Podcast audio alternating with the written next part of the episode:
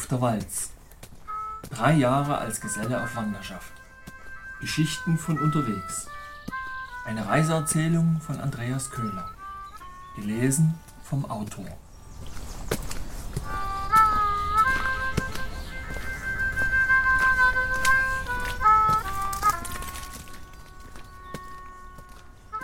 Nach einem wahrlich erholsamen Schlaf starteten wir bestens gestärkt in den neuen Tag.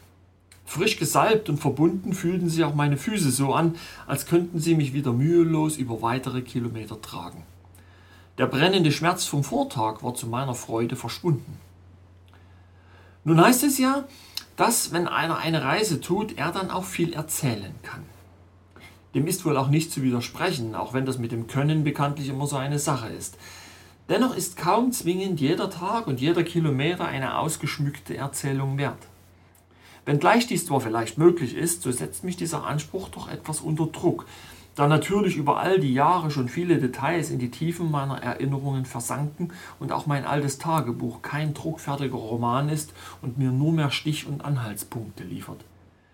Diese sind dankenswerterweise zwar als Leuchtfeuer und Orientierung beim Hinabtauchen in besagte Tiefen äußerst dienlich und helfen tatsächlich, die Vergangenheit selektiv zu wecken und zu beleuchten, liefern oftmals aber eben auch die Erkenntnis, dass selbst die blumigste und farbenfroheste Schilderung vergangener privater Erlebnisse für den Leser oder Hörer doch nur bedingt faszinierend sein kann. Ich denke, eine Erzählung muss auch nicht unbedingt mit jedem Satz amüsant, unterhaltsam oder irgendwie lehrreich sein, doch wenn schon der in ihr behandelte Stoff bisweilen nur schwach interessant ist, so sollte sie doch auf gar keinen Fall langweilen. So verrät mir mein Tagebuch nun ganz lapidar und schnörkellos bereits im zweiten Satz, dass wir an diesem Tag über Teterow, Demin und Greifswald schließlich bis Stralsund kamen – zu den Erlebnissen und Begegnungen auf dem Weg selbst notierte ich damals lediglich zwei Dinge, die ich auch gern erwähnen will. Die erste Notiz berichtet, dass wir in einem Dorf hinter Teterow einen Tennisplatz fanden, nebst dazugehörigem Imbiss, wo wir der sehr betagten Betreiberin Speisen und Getränke abkauften und uns in aller Ruhe stärkten. Allerdings war der Grund für diese Notiz weniger das Essen, wie sich jeder denken kann, als vielmehr eine für mich recht überraschende und in der Tat erheiternde Bemerkung der alten Frau. Diese hielt uns nämlich für schwer reiche Männer, da wir ja so schicke Kleidung trugen. Abgesehen davon, dass unsere Kleidung tatsächlich eine respektable Stange Geld kostete, zumal sie maßgeschneidert war, machte diese kurze Episode doch eindrucksvoll deutlich, dass fremde Menschen recht leicht ein vollständig anderes Bild von uns haben können als wir selbst. Über die geradezu metaphysische Bedeutung dieser Tatsache war ich mir in dem Moment allerdings noch nicht einmal ansatzweise im Klaren, ganz zu schweigen davon, dass ich damals noch nicht einmal in Erwägung gezogen hätte, dass sie eine Bedeutung haben könnte. Was die Oma mit ihrer im ersten Augenblick auf mich dezent verstörend wirkenden Bemerkung aber außerdem erreichte, war, dass ich vor Stolz gleich etwas wuchs. Die zweite Eintragung erinnert mich daran, dass ich von dem Min aus zu Hause anrief und meine Mutter erreichte. Da ich in Stralsund ja insbesondere meinen jüngeren Bruder treffen wollte, der gemeinsam mit der Wasserwacht und etlichen meiner Freunde und Kumpels zum alljährlich stattfindenden Sundschwimmen anreisen wollte, mochte ich vor allem daran erinnern und bitten, dass er das Zelt für mich und Christian mitbringt. Meine Vorstellung war, das Wochenende mit ihnen zu verbringen. Im selben Moment, da sie von unserem bevorstehenden Treffen hörte, brach sie in Tränen aus und schluchzte nur mehr ins Telefon. Ach Mann, immer dieses Gefähnse. Und jetzt, in der Mitte des Nachmittags, hatten wir also das Ziel unserer Reise erreicht. Oder vielmehr langten wir an meinem Ziel an. Immerhin war der alleinige Grund unserer Wanderei nach Stralsund mein Wunsch, meinen Bruder zu treffen, wenigstens vordergründig. Hintergründig und unbewusst spielte sicherlich auch eine heute schwer zu leugnende, dennoch grundsolide Eitelkeit eine gewisse Rolle. Immerhin bestand die Möglichkeit, mich im Kreise meiner Bekannten und Freunde ein bisschen in Szene zu setzen und den von allen Seiten beachteten Mittelpunkt zu bilden. Hätte mir damals jedoch irgendjemand explizit diesen Grund vor die Nase gehalten, ich hätte ihn energisch und mit aller Vehemenz von mir gewiesen. Aber nun, Aufmerksamkeit ist halt eine Droge, die fast jeder will und überdies auch braucht. Der Sommeranfang lag schon einige Tage zurück.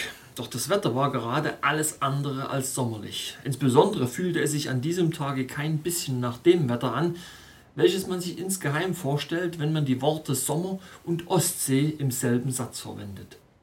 Bei unserem Spaziergang durch die Stadt war dies für uns allerdings von unbestreitbarem Vorteil, da wir in unserem tiefschwarzen Gewand so auch weniger schwitzten.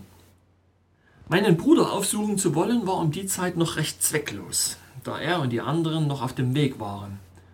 Um jedoch die Zeit nicht lang werden zu lassen und stumpfsinnig nur mit Warten zu verbringen, setzten wir uns kurzerhand ins Kino, ins einzige der Stadt, wie ich meine, und schauten uns Brösels neuen Trickfilm an. Werner, das muss kesseln. Ein Film mit Lachgarantie.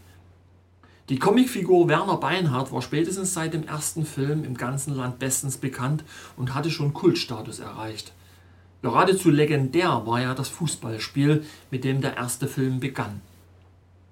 Ich erinnere mich gut, dass ein Klassenkamerad im Gymnasium ein großer Brösel-Fan war und einmal genau das Werner-Comic mit in die Schule brachte, in dem eben dieses Spiel höchst erheiternd aufgezeichnet war. In einer Pause lieh ich es mir von ihm aus, schmökerte neugierig darin und schob es zum Stundenklingeln unter meine Bank. Der Physikunterricht begann.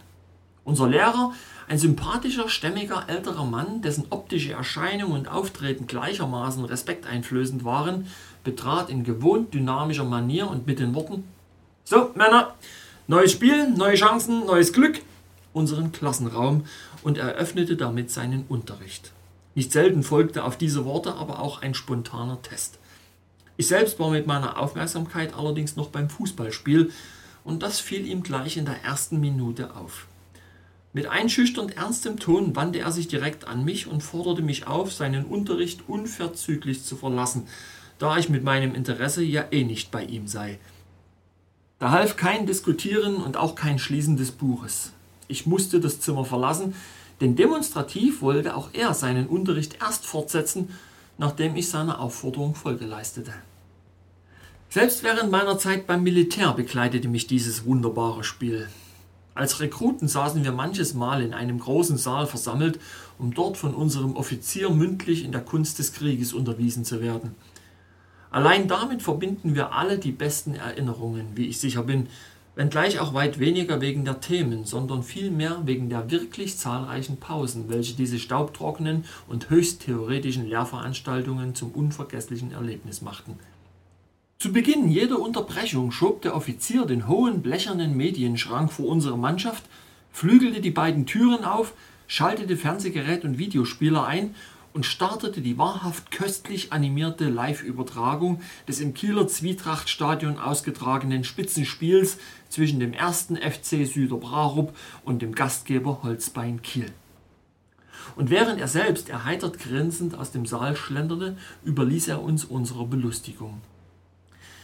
Es ist zweifelhaft, ob von all den damaligen Rekruten heute noch irgendeiner in der Lage wäre, ein Gewehr zu zerlegen und wieder zusammenzusetzen. Doch ganz ohne Zweifel kann doch jeder den Spielverlauf bis ins kleinste Detail beschreiben sowie den Text des Kommentators auswendig aufsagen. Am frühen Abend schlenderten Christian und ich einigermaßen planlos unter den Bäumen am Hafen entlang. Als uns ein vor Lebenslust übersprudelnder junger Mann begegnete und ansprach, der schätzungsweise in unserem Alter war, und nach einem kurzen angeregten Gespräch in eine nahegelegene Pizzeria auf ein Bier einlud. Er sei mit zwei Freunden verabredet und eh dorthin auf dem Weg. Ungebunden und spontan wie wir waren, nahmen wir seine Einladung gern und dankend an und machten auf diese Weise wenige Augenblicke später in der Pizzeria noch die Bekanntschaft mit einem weiteren Mann und einer Frau gleichen Alters. Mit geradezu kindlicher Leichtigkeit und Schnelligkeit bildeten wir ein lockeres und lustiges Quintett, saßen um einen kleinen Tisch herum und aßen und tranken und schwatzten und lachten und genossen auf die Art einen sehr angenehmen Abend. Als wir im Anschluss schließlich wieder auf die Straße traten und uns voneinander verabschieden wollten, regnete es ruhig, aber recht kräftig, und ein Ende war außer Sicht. Ebenso spontan, wie wir vorher der Einladung zum Bier folgten, ließen Chris und ich nun unsere Idee fahren, im Dunkel am Hafen meinen Bruder zu suchen und quasi unter der Dusche stehend ein Zelt aufzubauen, wohl wissend, wie langsam unsere Kleidung wieder trocknet. Also verzichteten wir vorerst auf die Verabschiedungsrunde und brachen stattdessen mit den Dreien zu einer Kneipentour auf. Der Abend war zwar schon im fortgeschrittenen Alter, doch die Nacht war noch recht jung. Wir steuerten als erstes eine urige Kellerbar an und staunten in der Tat nicht schlecht, als wir eintraten und eine weitere sehr schwarz gekleidete Person mit großem Hut und blauer Ehrbarkeit an einem Tisch sitzen sahen. Unseren Rolands Bruder Martin, den Mühlenbauer aus Leipzig. So klein ist die Welt also. Martin war indes in Bekleidung seiner Freundin, die auf Rügen lebte und bei der er einfach mal zu Besuch war weswegen wir die beiden Turteltäubchen nach einer kurzen Begrüßung auch schnell wieder sich selbst überließen. Unsere feuchtfröhliche Tour führte uns schlussendlich noch in ein Lokal mit Namen Scheune und dort hörten wir uns zum krönenden Tagesabschluss ein Blueskonzert an. Der Regen hatte derweil hörbar und spürbar an Intensität deutlich zugelegt, weswegen uns die junge Frau, die Nadja hieß, einen trockenen Schlafplatz in ihrer Wohnung anbot. Ein Angebot, welches wir natürlich sehr gern und erleichterten Herzens annahmen. Auf diese Weise konnten wir sogar unsere ohnehin bereits etwas feuchten Kleidungsstücke trocknen. Und so machten wir es also.